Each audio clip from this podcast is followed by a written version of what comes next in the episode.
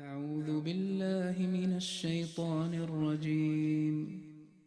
ومن يقنت منكن لله ورسوله وتعمل صالحا نؤتها أجرها مرتين وأعتدنا لها رزقا كريما.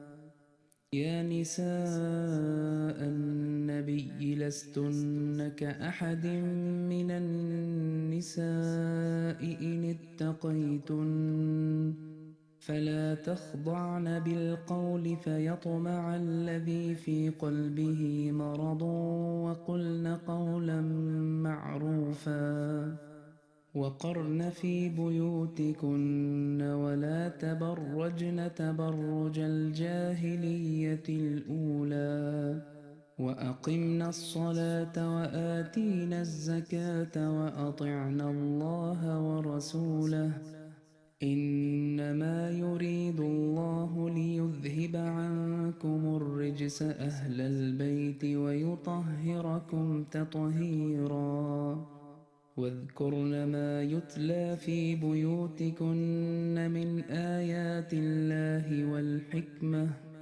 إن الله كان لطيفا خبيرا. إن المسلمين والمسلمات والمؤمنين والمؤمنات والقانتين والقانتات والصادقين والصادقات والصابرين والصابرات والخاشعين والخاشعين والخاشعات والمتصدقين والمتصدقات والصائمين والصائمات والحافظين فروجهم والحافظات والذاكرين والذاكرين الله كثيرا والذاكرات أعد الله لهم مغفرة وأجرا عظيما. وما كان لمؤمن ولا مؤمنة إذا قضى الله ورسوله أمرا أن يكون لهم الخيرة من أمرهم. ومن يعص الله ورسوله فقد ضل ضلالا مبينا. وإذ تقول للذي أنعم الله عليه وأنعمت عليه أمسك عليك زوجك واتق الله وتخفي في نفسك ما الله مبديه وتخشى الناس. وتخشى الناس والله أحق أن تخشاه. فلما قضى زيد منها وطرا زوجناكها لكي لا يكون على المؤمنين حرج في أزواج أدعيائهم إذا قضوا منهن وطرا. وكان أمر الله مفعولا. ما كان على النبي من حرج فيما فرض الله له. سنة الله في الذين خلوا من قبل. وكان أمر الله قدرا مقدورا. الذين يبلغون رسالات الله ويخشونه ولا يخشون أحدا إلا الله وكفى بالله حسيبا ما كان محمد أبا أحد من رجالكم ولكن رسول الله وخاتم النبيين وكان الله بكل شيء عليما. يا أيها الذين آمنوا اذكروا الله ذكرا كثيرا وسبحوه بكرة وأصيلا. هو الذي يصلي عليكم وملائكته ليخرجكم من الظلمات إلى النور وكان بالمؤمنين رحيما. إن الصحابة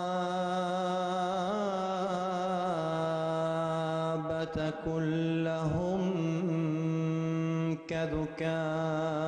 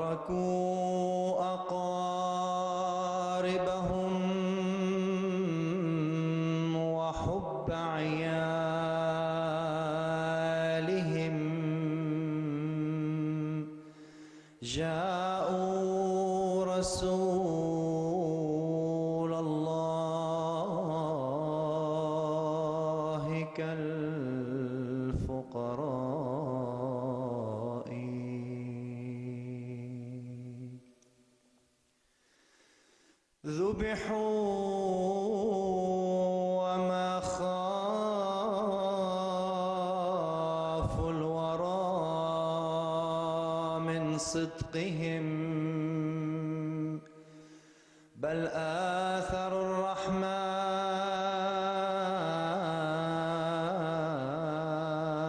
عند بلائي.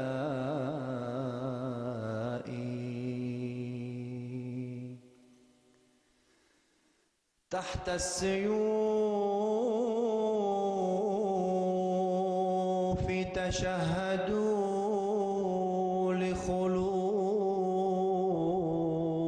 خلوصهم شهدوا بصدق القلب في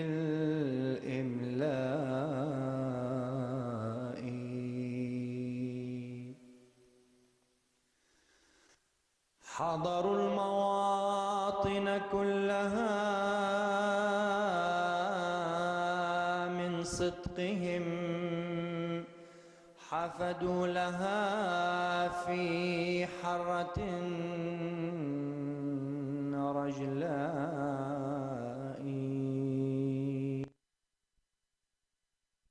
الصالحون الخاشعون لربهم البايتون بذكره وبكائي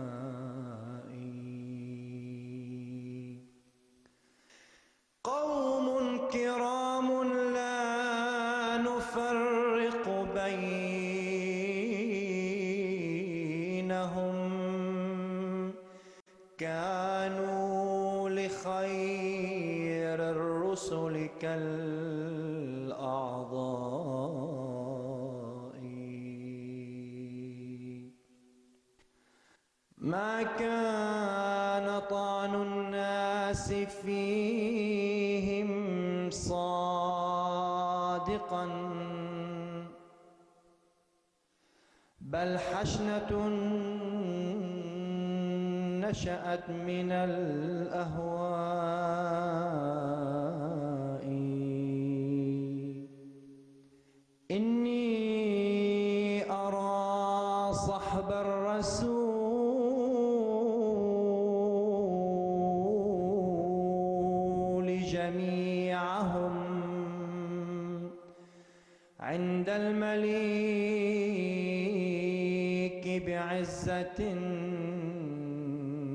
قعساء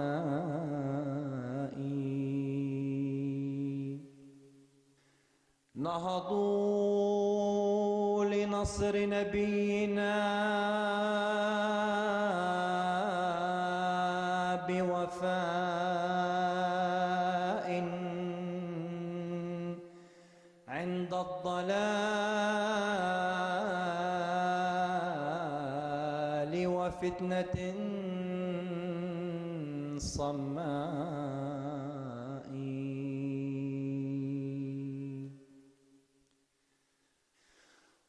وتخيروا لله كل مصيبة وتهللوا بالقتل والإجلاء.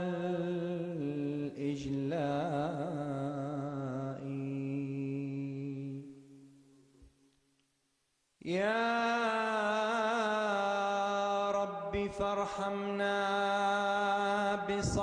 نبی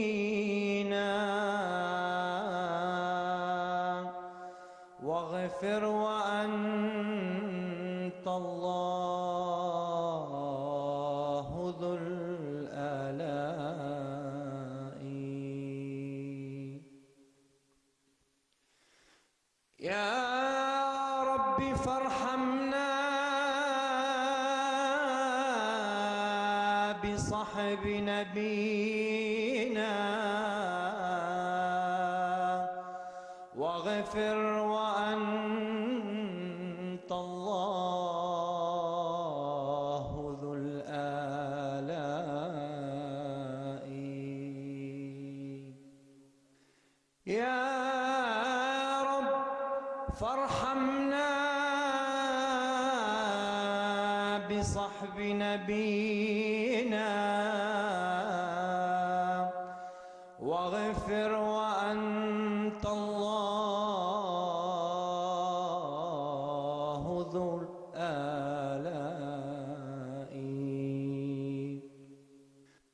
سب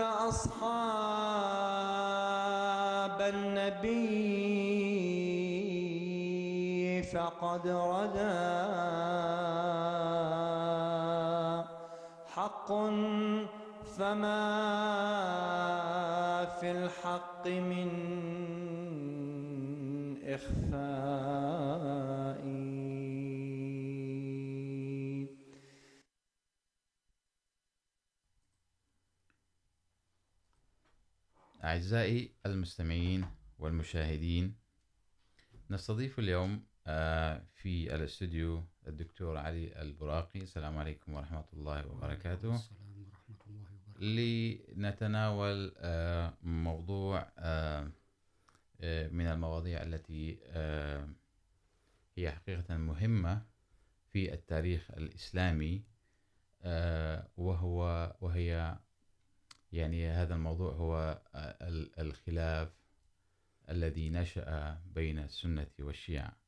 والمقصد في ذلك هو كتاب الذي كتبه المسيح الموعود عليه السلام عن هذا الأمر تحديدا باعتباره هو الحكم العدل. فلا يخفى علينا بأن الخلافات أو التفرقات أو التحزبات في الإسلام يعني جعلت من الإسلام عرضة للهجمات وعرضة للانتقادات، وكلما كثرت هذه الخلافات، كلما أصبح سهلا على أعداء المسلمين أن يتطاولوا على الإسلام وأن يتطاولوا على نبي الإسلام وأن يؤلفوا قصص، قصصا وحكايات، بعضها يرجع إلى تفاسير خاطئة، وبعضها يرجع إلى أفكار خاطئة، وكلها تساهم في يعني المزيد من التشتت والمزيد من التفرق لذلك الله سبحانه وتعالى يعني في إرادته وقدرته أرسل المسيح الموعود عليه السلام ليكون حكما عدلا ويفصل بين هذه القضايا. بداية دكتور، يعني حبذا لو نتكلم، ما هو كتاب سر الخلافة؟ أشهد أن لا إله إلا الله وحده لا شريك له، وأشهد أن محمدا عبده ورسوله. أما بعد، فأعوذ بالله من الشيطان الرجيم. بسم الله الرحمن الرحيم. كتاب سر الخلافة كتاب عظيم باللغة العربية. ألفه المسيح الموعود والإمام المهدي عليه السلام الحكم العدل المبعوث من الله سبحانه وتعالى ليحكم بين الفئتين المختلفتين في الإسلام وليجدد الإسلام أيضا.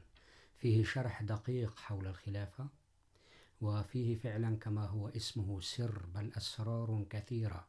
كشف المسيح الموعود عليه السلام وحقائق عن الخلافة الراشدة والخلافات التي تمت، ثم بشكل أساسي انتقد هذه الأخطاء التي تبعها الشيعة في التجني على الخلفاء الراشدين وبعض الصحابة.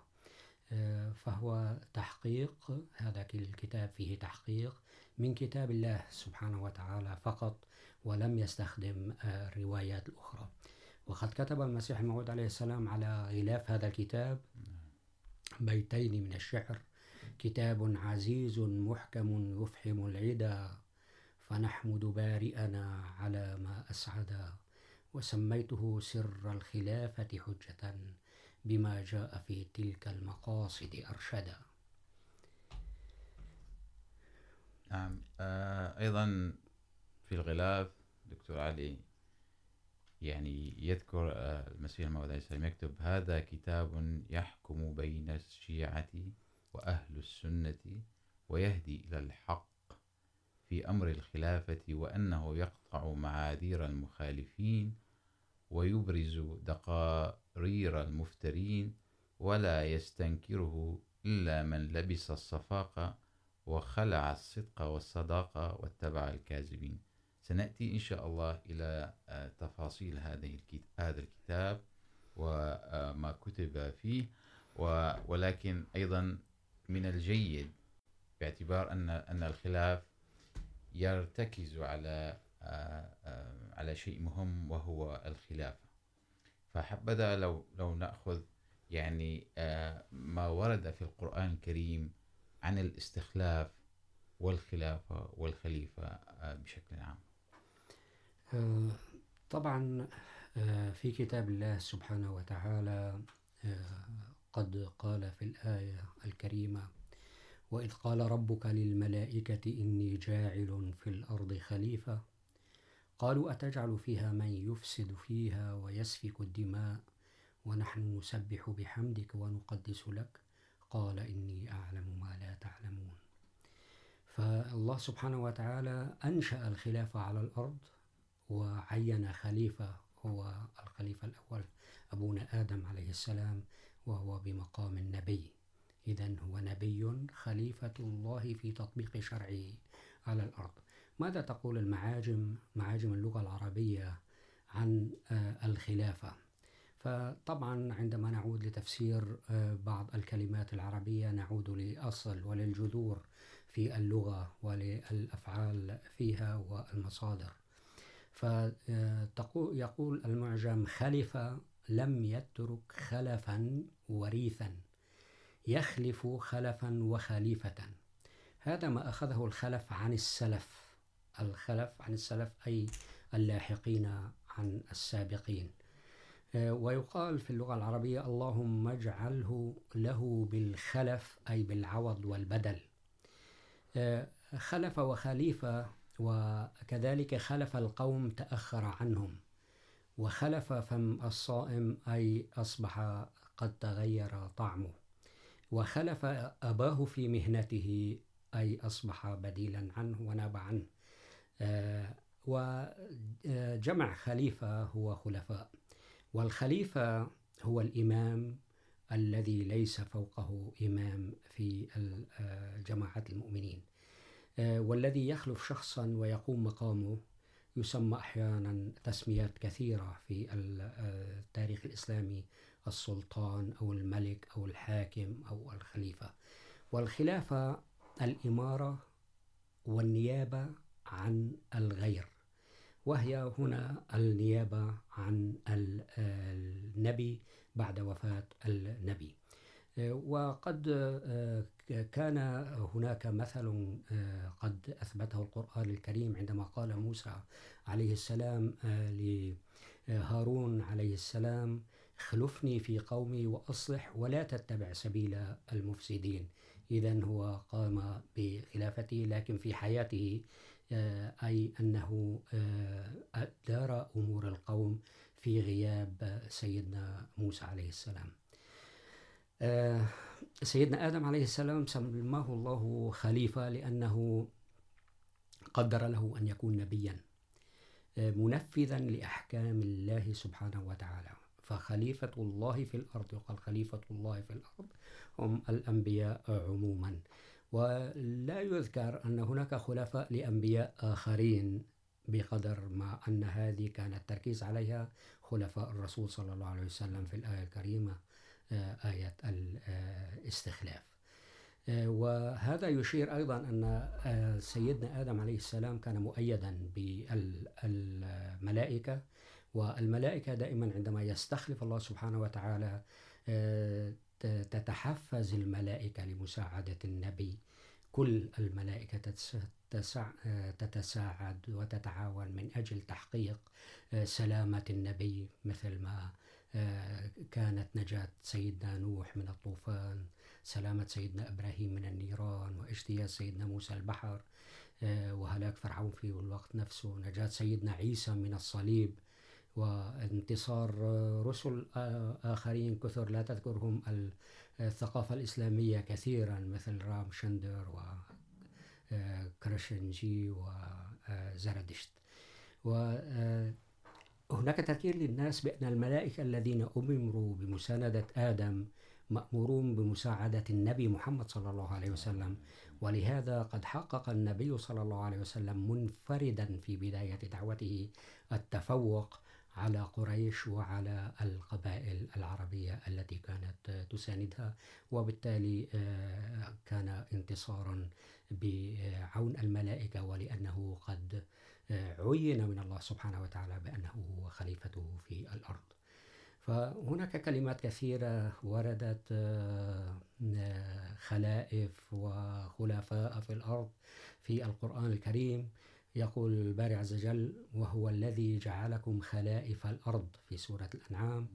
ويقول تعالى واذكروا إذ جعلكم خلفاء ويقول تعالى ويجعلكم خلفاء الأرض في هذا إشارات في القرآن الكريم إلى اصطفاء النبي صلى الله عليه وسلم لأنه هو أول من كان له خلفاء كالخلفاء الراشدين مثلا، وأن هذا التقليد كان في في صدر الإسلام.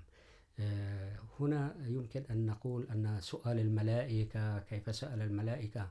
أن يمكن أن يكون هناك مفسدون في الأرض، وأن الملائكة تسبح الله سبحانه وتعالى وأن الخليفة الذي أتى بأمر الله سبحانه وتعالى سينشق الناس بطبيعة الحال إلى قسمين، قسم مؤيد وقسم معارض.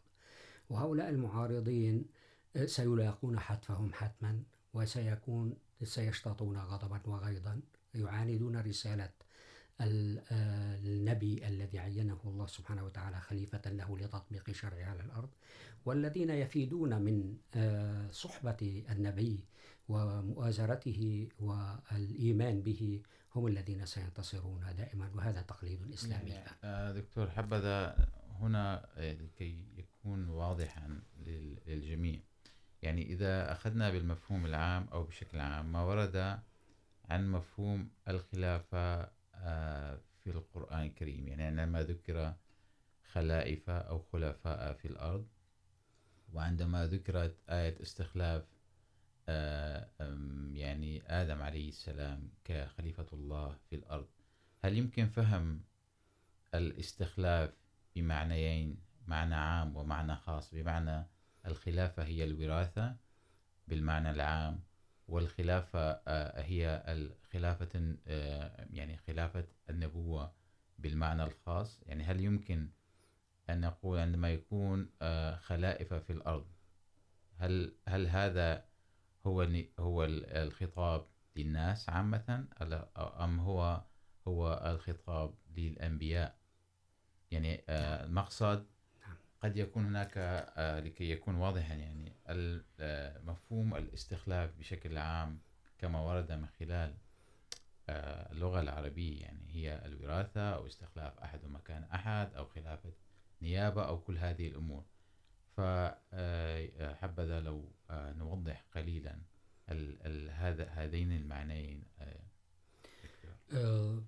طبعا عندما شاء الله سبحانه وتعالى أن يصطفي آدم عليه السلام من بين الآدميين الموجودين، كان يستحق هذا أن يكون خليفة لله سبحانه وتعالى، وكان مهيأ بكل القدرات، حتى أصبح وبدأت النبوة في الناس فأصبحت الخلافة هنا بمعنى بمعنى أنه من يطبق شرع الله سبحانه وتعالى ودائما هؤلاء هم يكونوا قلة في المجتمع. فمن يستحق أن يكون مستخلفا، وهذا الخطاب خلائف في الأرض إذا هو للذين يستحقون هذه الخلافة. ودائما الذين، كما تقول الآيات، أن الذين، المؤمنون الصالحون هم الذين يؤيدون النبي، ويكون، يكونون خلفاء له أيضا. يكون هو خليفة الله سبحانه وتعالى، ويستخلفهم الله سبحانه وتعالى فيما بعده. وسنعرج على هذا في آية الاستخلاف إن شاء الله تعالى. إن شاء الله إن شاء الله. إذن لنتكلم بالتفصيل عن الخلافة ومفهوم الخليفة في القرآن الكريم قبل أن ننتقل إلى الأحاديث المتعلقة أيضا بهذا الموضوع. طبعا الرسول صلى الله عليه وسلم قد تحدث في موضوع الخلافة كثيرا. والقرآن الكريم أورد الآيات التي ذكرناها أيضا في موضوع الخلافة. ولكن يا ترى ما الذي غير أن المسيح الموعود عليه السلام كان مضطرا لأن يكتب في موضوع الخلافة؟ لأن أصبح هناك تساؤلات كثيرة قد وجهت إليه من قبل أصحابه والآخرين عن موضوع الخلافة الراشدة وهذه الخلافات التي تمت. ما هو أصل هذه الخلافات؟ فجاء حديث الرسول صلى الله عليه وسلم يعني موضحا لموضوع الخلافة في الأمة الإسلامية. فقد تناقش بعض صحابة الرسول صلى الله عليه وسلم وقالوا أن قال أحدهم وكان اسمه أبو ثعلبة وعفوا حذيفة قال قال رسول الله صلى الله عليه وسلم تكون النبوة فيكم ما شاء الله أن تكون ثم يرفعها إذا شاء أن يرفعها ثم تكون خلافة على منهاج النبوة فتكون ما شاء الله أن تكون ثم يرفعها يرفعها الله إذا شاء أن يرفعها ثم تكون ملكا عاضا ثم تكون ملكا جبريا ثم يرفعها إذا شاء أن يرفعها ثم تكون خلافة على منهاج النبوة، ثم سكت فالباري عز وجل عندما أرسل سيدنا محمد صلى الله عليه وسلم كخليفة في الأرض وكنبي الإسلام أتت بعد هذه النبوة خلافة راشدة، كما يقول في الحديث صلى الله عليه وسلم، وهناك ملك عاض وملك جبري، وبعدها ستكون خلافة على منهاج النبوة أيضا هي التي وردت في آية الاستخلاف. دكتور عفوا. نعم في هذا الموضوع أنا قصدت عندما تكون الاستخلاف بالمفهوم العام هي استخلاف يعني المفهوم العام للاستخلاف كما ورد في هذه الآيات يمكن أن يفهم على أنه استخلاف العام وعندما ينطبق على المفهوم الخاص فيقول الله سبحانه وتعالى إني جاعل في الأرض خليفة يختص شخصا ليخلفه. وهذا هي نبي له مهمات إن شاء الله سنتكلم عليه. نعم. ممكن دكتور نأخذ اتصال لو سمحت؟ تفضل, تفضل. السلام عليكم. السلام عليكم وعليكم السلام ورحمة الله. كيف الحال؟ أسعد الله مساءكم وحياك وحيا ضيفك الكريم الدكتور علي. أهلا وسهلا بكم. تفضلوا. في الحقيقة يعني لي مداخلة في في دقيقة ثم ثم لي طلب عند الدكتور علي. تفضل.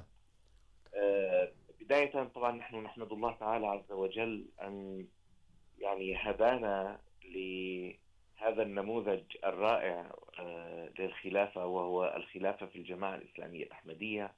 ووقانا شر الشرود إلى نماذج مشوهة قد برزت في يعني أيامنا هذه. والكل يعلم النماذج المشوهة للخلافات التي ظهرت في جماعات متطرفة هنا وهناك. نعم. والتي أساءت في الحقيقة كثيرا ل- للإسلام بوجه عام ولقضية الخلافة بوجه خاص. فيعني الحمد لله الذي هدانا إلى إلى هذه الخلافة السوية الصحيحة. نعم. طبعا ما زلنا يعني نحوم في فلك كتاب سر الخلافة. وهنالك يعني جانب آه، أفرده حضرة المسيح الموعود عليه السلام وهو. موضوع ال- آه، البيعة بيع أخذ البيعة من قبل ال- الخليفة ومفهوم ال- البيعة في في حياة آه، يعني مدى أهمية البيعة آه، ومدى أن يكون أهمية أن يكون المسلم مرتبطا ببيعة لخليفة وقته نعم. فحبذا من لو لو تكرم علينا الدكتور علي وافرد لنا يعني يعني م- م- مساحة في وقتكم لي- ليتكلم لنا عن عن أهمية هذا الموضوع و و و ومدى يعني الارتباط. مدى ب- برأيك أهميته. يعني ما قصدتم هو أهمية الارتباط آه، من خلال من. خلال البيع. إن شاء الله إن شاء الله جزاكم آه، الله جزاكم الله. أحسن جزاء طيب. دكتور عفوا آه، نحن سندخل في آه، تفاصيل الكتاب لو سمحتم يعني آم، وربما نعرج من خلال آه، بعض ما ك- كتب المسيح الموعود عليه السلام عن أيضا مهمة الخليفة أو مهمة الخلفاء لاحقا إن شاء الله ولكن لندخل في آه، الكتاب كتاب سر الخلافة. يعني ما هو مضمون هذا الكتاب؟ عن ماذا يتحدث؟ وما هي النقاط الرئيسية في هذا الكتاب؟ المض... كتاب سر الخلافة يدور حول الآيتين الكريمتين في سورة النور، والتي استنتج منها المسيح الموعود عليه السلام وركز عليهما وأخذ كل شيء وقال إن الله سبحانه وتعالى قد فهمني هذا وأوحى لي هذا وأرشدني إلى هذا لموضوع الخلاف في الخلافة الراشدة الأولى. تقول الآية بعد، أعوذ بالله من الشيطان الرجيم وعد الله الذين آمنوا منكم وعملوا الصالحات لا يستخلفنهم في الأرض كما استخلف الذين من قبلهم، ولا يمكنن لهم دينهم الذي ارتضى لهم، ولا يبدلنهم من بعد خوفهم أمنا. يعبدونني لا يشركون بي شيئا، ومن كفر بعد ذلك فأولئك هم الفاسقون.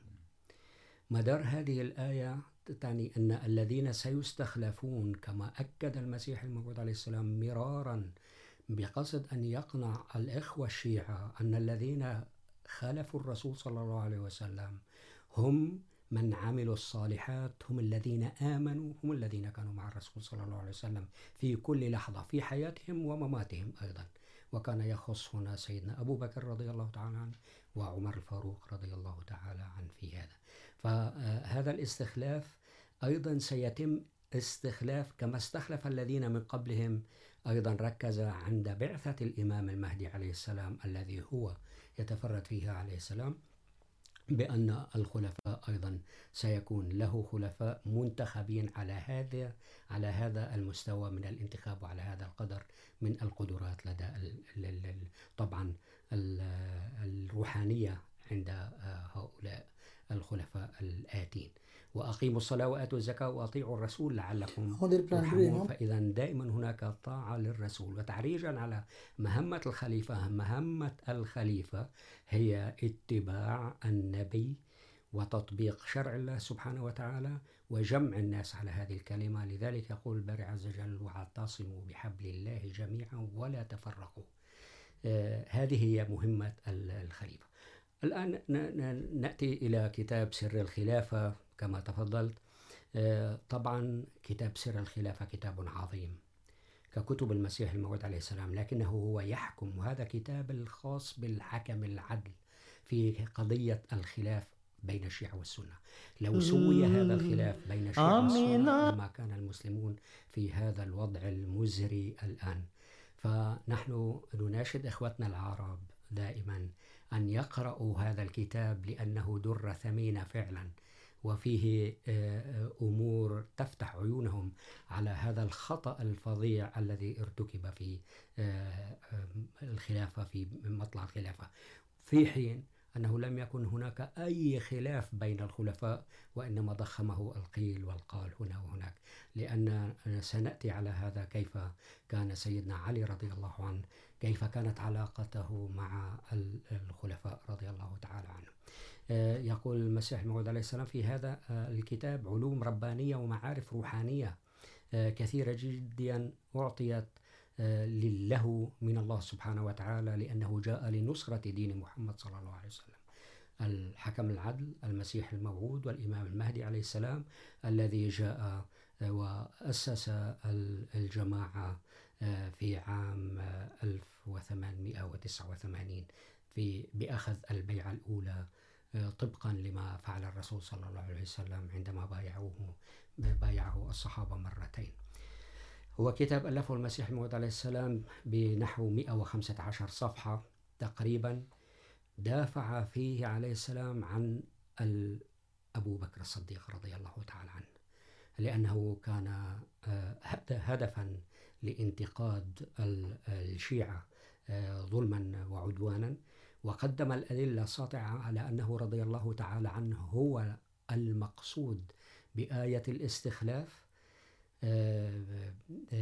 في ما بعد الرسول صلى الله عليه وسلم، وأن وأنه يستحق هذا، والواقع بين أن أنه كان يستحق هذا، لأنه عندما، وقد طرح عددا من الأسئلة على الشيعة، فقال لهم من الذي أسلم من الذي آمن مع الرسول صلى الله عليه وسلم بالرسول صلى الله عليه وسلم أول الرجال؟ أكيد حتما بكر من الذي رافق الرسول صلى الله عليه وسلم في أخطر رحلة ومن مولها وزودها وهذا. فسيدنا أبو بكر. فهو الذي كان في الغار ثاني اثنين رغم أنهم يحاولون لي عنق التفسير هذه الآية بشكل أو بآخر، ولا يعترفون بهذا ويجعلون شخصا آخر. ليس له علاقة أن يكون هو رفيقه في الغار ثم من الذي كان دائما يضحي بنفسه في سبيل رسول الله صلى الله عليه وسلم ويدفع ماله كله لن يستطيعوا إلا أن يقولوا أنه كان سيدنا أبو بكر رضي الله تعالى عنه. وإذا سئلوا السؤال الأخير، من الذي رافقه جاء في القبر إلى جانب القبر. هذا الأمر المهم يعني. هو وسيدنا عمر. نعم. إذا فهل يمكن أن يكون هذا الشخص الذي كان متمتعا برؤية نور النبوة أن يكون بهذه الصفات التي وصفوها؟ أو سيدنا عمر رضي الله تعالى عنه أو سيدنا عثمان رضي الله تعالى عنه. فهناك يأتي بحجج عظيمة سيدنا المسيح الموعود عليه السلام لإبراز الحقيقة، وأن هناك لم يكن خلافا بين سيدنا علي رضي الله تعالى عنه والخلفاء أبدا، إنما هذا من تضخيم الذين أرادوا الإساءة للإسلام.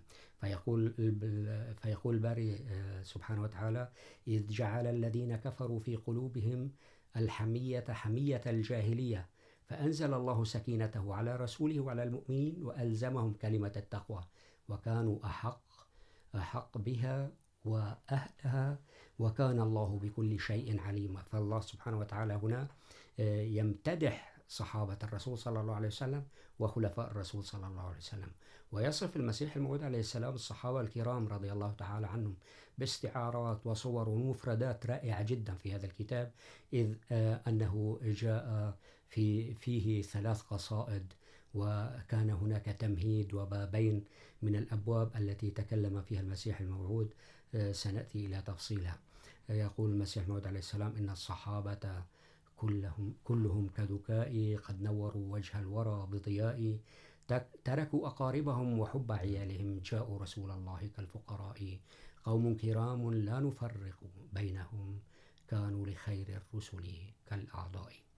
فيقول عليه السلام إن الشيعة لم يسيئوا فقط لأبي بكر رضي الله عنه وعمر وعثمان، بل أساءوا لسيدنا علي رضي الله تعالى عنه كثيرا بما نسبوه إليه، بما لا يليق به أصلا، وبما لم يفعله بالأصل. فهذا الكتاب أتى فيه تمهيد في البداية وبابين وطبعا ورد فيه رسالة إلى مشائخ الهند. وإلى بعض مشائخ العرب أيضا. ولكن الشيء الملفت للنظر كيف أن المسيح الموعود قد انتقى دعاء في مقدمة هذا الكتاب يقول فيه يا معطي الإيمان والعقل والفكر، نحضر عتبتك بطيبات الحمد والشكر، ونداني حضرتك بتحيات التمجيد والتقديس والذكر، ونطلب وجهك بقسوة الطلب ونسعى إليك في الطرب والكرب. نحفد إليك ولا نشكو الأين ونؤمن بك ولا نأخذ في كيف وأين. وجئناك منقطعين من الأسباب ومستبطنين أحزانا للقاعدين على السراب والغافلين على الماء المعين. وطرق الصواب وطرق الصواب والمستكبرين الذين يبلعون الريق ويرفضون الكأس والإبريق ويعادون الصادقين. فهو يصف حالة الأمة هنا ويصف هذا أيضا التشتت وكيف أن هؤلاء الناس يأتيهم الماء المعين وهم لا يقبلوه بأي شكل من الأشكال. في التمهيد يقول أنه أن الله سبحانه وتعالى قد اجتباه وعلمه إدراك دقائق أسرار الكون وكيف أنه عليه السلام بحث ودقق في أمر اختلاف طائفتي الأمة وأخذ معه وقتا كبيرا من البحث والتحقيق في كتاب الله سبحانه وتعالى. فيقول عليه السلام أيها الأعزة، اعلموا رحمكم الله أني امرؤ عل... أني امرئ علمت من حضرة الله القدير، ويسرني ربي لكل دقيقة. ونجاني من اعتياص المسير وعافاني وصافاني وأسرى بي من بيت نفسي إلى بيته العظيم الكبير. فلما وصلت القبلة الحقيقية بعد قطع البراري والبحار وتشرفت بطواف بيته المختار وخصصني لطف ربي بتجديد المدارك وإدراك الأسرار وكان ربي خدني وودودي واستودعته كل وجودي وأخذت من لدن كل علم من الدقائق والأسرار وصبغت منه في, في جميع الأنظار والأفكار. صرفت عنان التوجه إلى كل نوع كان بين فرق القوم والملة. وفتشت في كل أمر من السيب والعلة، وما تركت موطنا من مواطن البحث والتدقيق إلا واستخرجت أصله على وجه التحقيق. فقد أخذ هذا وقتا طويلا مع سيدنا المسيح الموعود عليه السلام في التحقيق في هذه الأمر وفي كل كلمة من مما قالته الشيعة وما قاله السنة وتحقق من ووصل بالنتيجة إلى أن وصف هذه الخلافات وكيف تمت ووصف الحال بالضبط كيف كان وكيف تمت الخلافة الأولى والثانية والثالثة إلى أن وصل إلى الخلافة الرابعة. سيدنا علي رضي الله تعالى عنه وصفهم نعم. بدقة. نعم دكتور لكي يكون واضحا. بأن، يعني مناسبة تأليف هذا الكتاب يقول حضرته عن هذا الموضوع طبعا. الفكرة في تأليف هذا الكتاب إثر توجه بعض الشيعة إليه عليه السلام ليسألوه ليحكم في الخلاف بين الشيعة والسنة.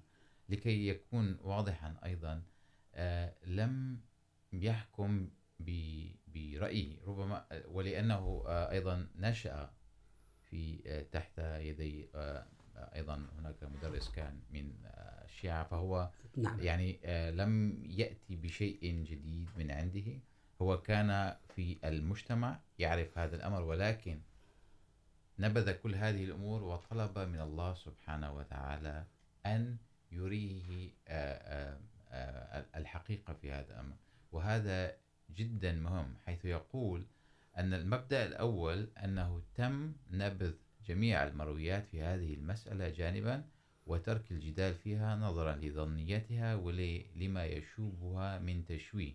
ولذلك فقد لجأ إلى القرآن الكريم داعيا الله سبحانه وتعالى أن يبين له الحقيقة.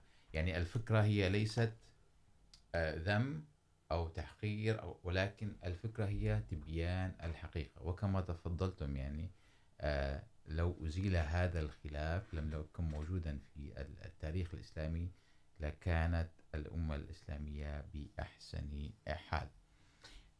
نعرج دكتور على هذه المسألة، مسألة الخلاف. لماذا؟ ما هي هذه المسألة؟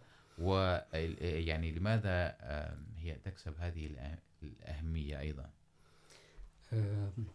قبل أن ندخل في هذه الفكرة، أن المسيح الموعود عليه السلام يقول كما تفضلت هو كان قد نشأ في السنة طبعا وفي بيت سني وقد درس على أيدي مشائخ السنة وأيضا أحدهم كان من الشيعة فهو يعرف ماذا يقولون وماذا يتكلمون وكيف يحكون عن الصحابة وعن الخلفاء وعن أمهات المؤمنين يعني هذا ما قصدته هو.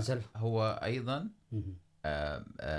صحيح نشأ في بيئة لنقول بين قوسين هي سنية ولكن كان على دراية كاملة وعلى احتكاك بما يمارسه أيضا يعني أهل السنة وأهل الشيعة طبعا هو هو على علم بهذا قرأ هذا نعم. تمكن من هذا ويقول في بعض مقاطعه المقاطع التي كتبها فاعلموا أن الله قد أرسلني لإصلاح هذا الزمان. إذا هناك خلل كبير كان موجود ويجب أن يصلح كما ورد في خطاب الرسول صلى الله عليه في حديث الرسول صلى الله عليه وسلم عن أنه حكم عدل سيحكم إذا سيحكم بين الطائفتين الكبريين المختلفتين في الإسلام. وأعطاني علم كتابه كتابه القرآن. وجعلني مجددا لأحكم بينكم فيما كنتم فيه مختلفين. فهو إذا قائم بهذه المهمة وسيقدم الأدلة على هذا. لذلك يقول أنني سميت عيسى بن مريم بإحكام الإلهام، فما كان لي أن أستقبل هذا المقام بعدما أقامني عليه أمر الله العلام فهو إذا بصفة المهدي جاء من أجل إصلاح الأمور بين المسلمين وبصفة المسيح الموعود جاء من أجل النصارى أيضا ليهديهم إلى دين الحق والحقيقة. لماذا زلت قدم لماذا زلت قدم الذين افتروا على الصحابة؟ وماذا يقول عنهم المسيح الموعود كما تفضلتم بالرأي إنه لماذا ما هو السبب؟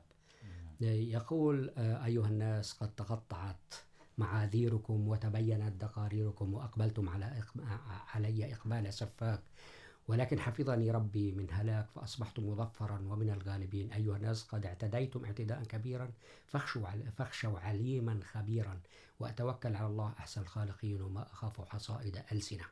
لأنه قد هجم بشكل كبير جدا عندما طرح هذه المسائل وكان يناقشها. فأثبت المسيح الموعود عليه السلام أنه هو الحكم العادل وأنه هو قدم حقيقة الخلاف وأنه كيف يمكن أن يقام هذا الخلاف وطلب من الشيعة أن يكونوا أكثر تقا وأن يكفوا ألسنتهم عن السب والشتم والبذاءة في الكلام.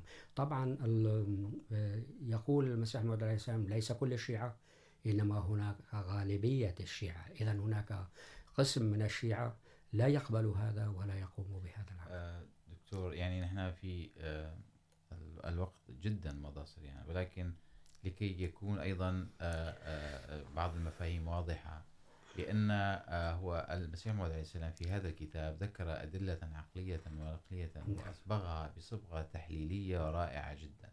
يعني عندما يقرأ الإنسان أي أي شخص هذا هذا الكتاب، ومن خلال التحليل ومن خلال المنطق يتبين له ما هو هذا الخلاف وكيف أن هذا الخلاف هو يعني ناتج أساسه، يقول المسيح عليه السلام سوء الظن وشتم الصالحين.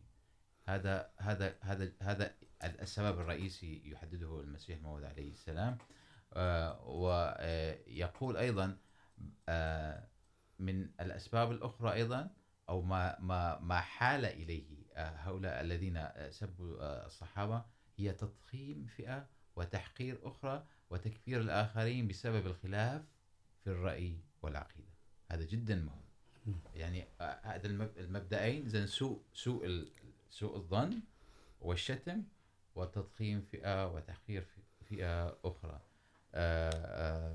ف دكتور، بقي لدينا دقيقة واحدة يعني.